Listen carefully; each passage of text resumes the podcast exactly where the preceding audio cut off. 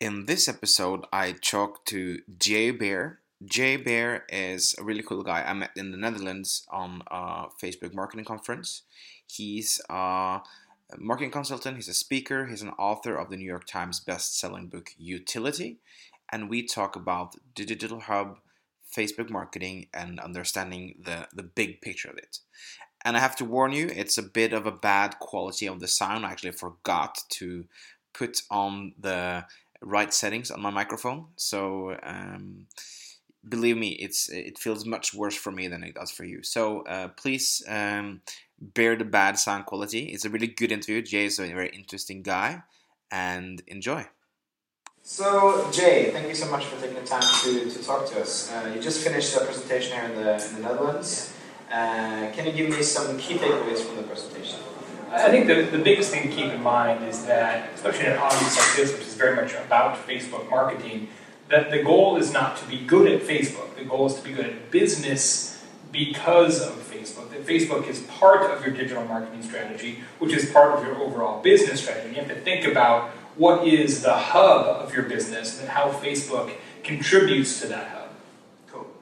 And would you say uh, the way brands work with Facebook has changed a lot during the years? I remember a lot of brands kind of start out spamming and, and just interrupting and, and stuff. Are, are, you seeing a more grown up market now, or do most brands have a long way to go still before they can really get this Facebook marketing thing to work?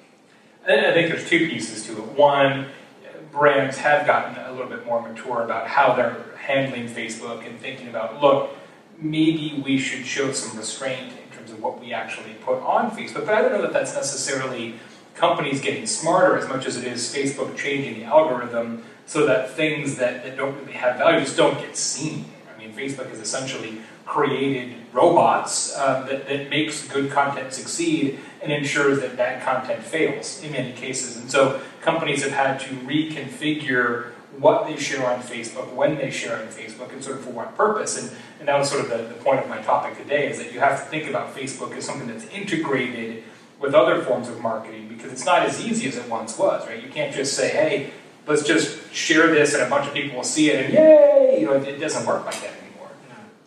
Would you say also that uh, Facebook marketing now is, is more data and analytics driven than it was before? Well, certainly you have to be more thoughtful about what you're posting and be really looking at your results and say, look, what can we, I mean, every time you put something on Facebook, you have two, two potential outcomes. One is you can reach people, of course, but the second is you can learn from that to make whatever you share next better.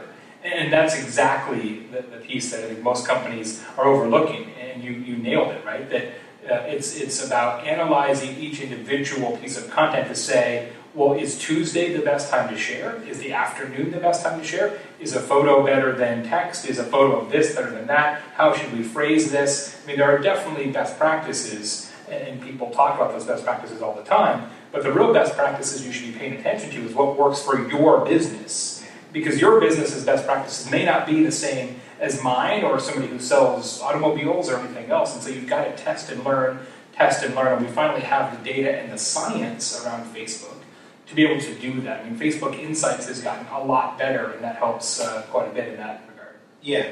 Um, you showed a brilliant example of uh, automobile car, salesman that, that creates a lot of video to do to do marketing, and and I think that's kind of a new thing for businesses like that to think about them as content creators in, in that part, uh, and we're seeing more and more companies need to produce a lot of content. Uh, do you think most uh, marketing departments are ready for that shift into creating that much content? It's interesting. I was just yesterday in Belgium at a content marketing conference. So if you ask those people, yeah, they're they're they're all in, right? Um, it sort of depends on what part of business and what part of marketeers um, you're talking to. I think everybody recognizes that that content is is one of the keys to uh, effective communications now. Uh, and, and, so everybody wants to do it. It's how to do it and, and in what format is where people get hung up. Uh, but I think the example today that I showed of that, of that car salesman making videos, putting it on Facebook, then doing advertising on Facebook to make sure that people who've been to their website see those, those videos, it's very tied together. It's very integrated. You have three pieces, right? You have the video, you have Facebook, you have Facebook retargeted advertising, all working together to contribute to them actually selling cars. One of those things alone, so if you just said, hey, we made videos, it wouldn't do anything. Or if you just took it and put it on Facebook, probably wouldn't do very much. So it's the integration of tactics now, whether it's content and social, search and social, which we talked about this morning, content and search. It's sort of a triangle now. Yeah. That, that search, content, social all has to work together. People are starting to figure that out. Yeah. Thank you so much for your time. My pleasure. Thanks. Awesome. Appreciate. Good stuff. So that's Jay. Thank you so much for listening. Uh, please uh, give me some uh, some feedback, some rating on iTunes if you have the time to do that. That will mean a lot. And I'll be back with a new interview uh, really, really soon. Bye.